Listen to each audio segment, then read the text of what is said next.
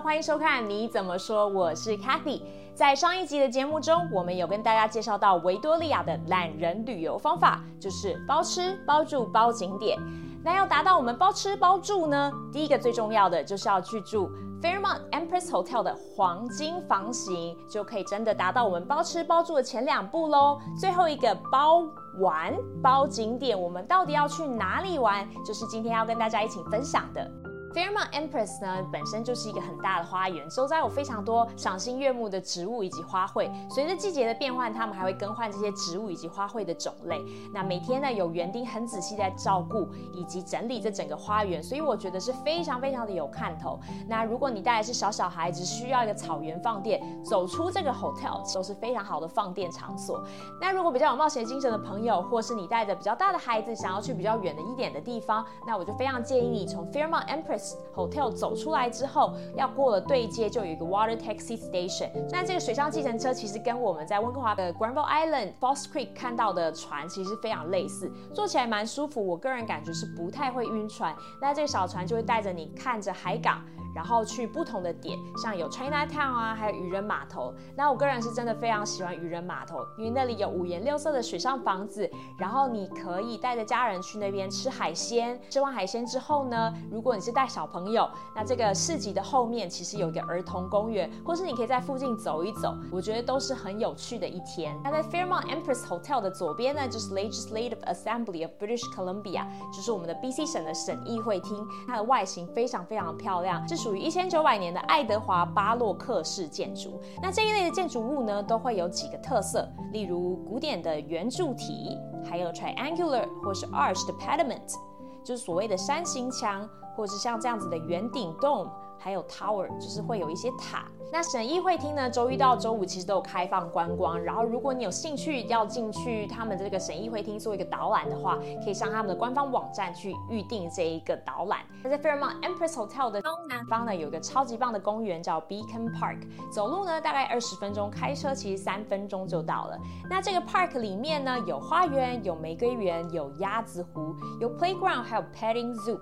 基本上呢是一个 all you can play 的公园。那 Beacon Hill Children's Farm 呢，就是它的 petting zoo，里面有养非常多的动物，羊驼、羊、鸡、迷你马、驴子。鸭子以及孔雀。那既然是叫 farm 呢，其实就是农场，泥巴非常多，有动物，还有味道以及动物的便便。所以跟我一样有洁癖的朋友，我建议你可以先在栅栏外面观望一下。那如果你有决心进去冒险的话，我会建议你带一下替换的鞋子啊、衣服，然后最好穿雨鞋，因为烂泥巴踩到脏的东西比较容易清洁。多利亚最有名的其实就是它的 Bouchard Garden。那这个 Bouchard Garden 大概有四十二个足球场的这么大，那它里面是有不同大大小小的主。题花园，例如 Japanese Garden、Rose Garden 还有 Italian Garden 等。那喜欢看花的人呢，绝对绝对是一整天的行程。不过对于小孩来说，我觉得可能比较难有火花，所以 Butcher Garden 也很贴心的设计到有一个旋转木马。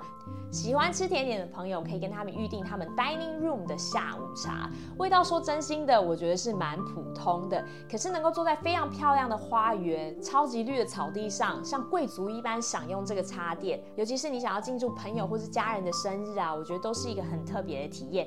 很多人都以为 Butcher Garden 是一个国家公园，因为它整个设计非常的完整。但事实上呢，Butcher Garden 其实是 Butcher 家族所拥有的私人花园。第一代的 Butcher 夫妇在一九零四年。从安大略省 Ontario 西迁，为什么呢？因为当时的花园地底下藏有丰富的石灰岩，所以 Butcher 夫妇就在 Butcher Garden 上盖了一个水泥厂。八年后，石灰挖光了，Butcher 太太 Jenny 就想：哎，怎么办？这么大一块地没有石灰挖了，这个地要做什么用呢？于是他就把水泥厂改为花园。花园越做越大，孙子 Ian Ross 把花园开放为观光花园，在一百周年的时候，成为加拿大的国家历史。景点，你会觉得这是一个超级励志的故事。因为水泥厂如果没有水泥，那不就居居了吗？没有哦。布查夫妇说，那没关系，我们改行做花园吧。他们用了非常多的人力以及心力，改造这整个水泥厂的土质，造林种花，为土地和自己生命找到另外一个出路。我觉得真的完全就是一个危机就是转机的最好的故事。那维多利亚其实最近年当红的一个景点，应该就是二零二一年盖的 Malahat Skywalk。那这个 Malahat Skywalk 呢，其实是由 Malahat Nation 以及 BC 省政府一起共同搭建的。那这个塔当初的搭建的目的是希望鼓励游客和大自然接触，建立和土地的感情，提升环保意识。那 Malahat Skywalk 呢，是一个非常平缓的步行塔，一路走到塔顶有大概两百五十公尺高，大约六十层楼。我自己觉得走起来是蛮蛮轻松的啦，是没有什么头昏腿软想吐的症状。下塔有几个选择，一个就是在走下来，另外一个就是你可以坐它的溜滑梯走到塔上的天台。其实我感觉是蛮惊险的。我自己是咬了牙，不想要浪费门票才挺上去。我觉得风景非常非常的值得，但是就是感觉留不久。但是我的家人都很喜欢，他们在上面照了很多照片啊。你还可以在塔顶走绳索，感受一下站在两百五十公尺高往下看的感觉。利亚其实有非常多的博物馆。那 Fairmont 它的花园旁边其实有一个小人国。那我觉得这小人国里面的人偶啊，还有场景都做的非常精致，而且它都是会动的模型哦。但我觉得比较可惜，就是它里面字都很小，然后又灯光很暗，所以很难站在那边真的很好吸收它所有的文字。不过光看模型，我觉得就非常非常的值回票价。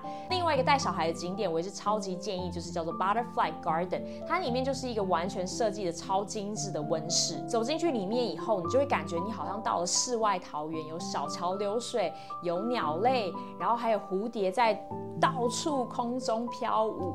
然后你还看到它们从茧蛹啊，一直到孵化到变成成蝶的一个自然过程。我觉得真的是一个非常非常用心布置的生态馆。那去那里呢，我建议可以穿一个短袖在你的外套里面，因为里面是温室，所以其实还蛮湿热的。那我觉得如果你没有小孩，然后你对大自然也没有特别有兴趣的话，那这个蝴蝶馆你可以就再想想。我觉得啦，当了父母以后，你真的都会爱上很多你以前会觉得很无聊的事情。那我觉得跟温哥华比起来，维多利亚的餐厅的选择以及数量当然是就会少的很多。如果你想要找灯光美、气氛佳的约会场地，或是有 special occasions，你想要特别庆祝一下，觉得 Fairmont 里面的 Veranda 和 Q Bar 都是非常好的选择。晚餐都很好吃，Q 是酒吧，所以它的轻食和配酒菜会比较多。那 Veranda 呢是正式的餐厅，就有分量比较足的晚餐 menu。Veranda 其实不太好定位，所以如果太忙的话，你可以选择订 Q Bar，然后请服务生跟你 Veranda 的菜单，因为两间餐厅其实是连在一起的。那 Veranda 的牛排和意大利面，我觉得味道都很棒。喜欢啤酒的朋友呢，一定要试一下 Q Bar 的 Backhand of God，喝起来有一种浓稠的巧克力或者咖啡香气，我觉得是非常顺口好喝的啤酒。Victoria 附近的 Alpina Restaurant at Villa Airy Resort 呢，有非常厉害的峡谷风景，所以一直是许多网友心目中温哥华岛上的 Number One Hotel。那刚才介绍的 Malahat Skywalk 呢，其实离 Alpina Restaurant 是不远的，大概只有二十分钟的车程，所以我非常建议，如果有想要去 Malahat Skywalk 的朋友，可以顺道来这个 Alpina Restaurant 尝尝他们的餐点。那我个人觉得它的餐点是偏欧式和德国的 fusion，很多外国人都很喜欢他们的德国炸肉排，就是 s t r i t z e l 但是我真心觉得啦，炸物还是亚洲略胜一筹。那如果喜欢米其林或是法式料理式的 tasting menu，我个人真的非常非常推荐维多利亚的 Corny Room。那这 Corny Room 呢，就在金饼 Spa Hotel Mongolia 的一楼，他们的 tasting menu 搭上他们的 wine pairing，每一道菜都是惊喜。从食材的选择到口味层次和口感的调理，再搭配上它特选酒品味道，我觉得真的是会让人非常感动的料理。餐厅的装饰以及设计也非常有个性以及高雅，是一个很容易让人家坐下去就忘记时间的舒服空间，服务也是非常贴心。我三岁儿子就这样陪我们在里面坐了快四个小时，吃吃喝喝，你就可以知道这整个空间有多好做。所以，如果你想要求婚，或是想要追求体验，或是有特殊的庆祝节日，我觉得你真的可以考虑 c o r n y Room。那每次上菜跟上酒的时候，都有特别的解说员说明所有食材的来源以及做法，感觉就像陪了主厨做了一桌菜，然后跟着他到处收集本地的当季食材啊，搭配上有 o k n a g a n 法国、美洲、非洲等到处来的不同的酒品，真的是让人非常印象深刻的用餐体验。不过因为整个解说都是英文，所以在语言上如果有落差，我觉得可能会影响到你整个的体验的感觉。所以建议你找一个英文比较厉害，或是有料理背景的朋友跟你一起去吃，你就会吃的非常有感觉。c o r n y Room 呢，除了 tasting menu 之外，也可以单点他们的 Seafood Tower 以及三十五天熟成牛排也是必败。那熟成牛排的味道真的很棒，就算是半熟的红肉也不会有血水，而且还会有一种浓郁的奶香。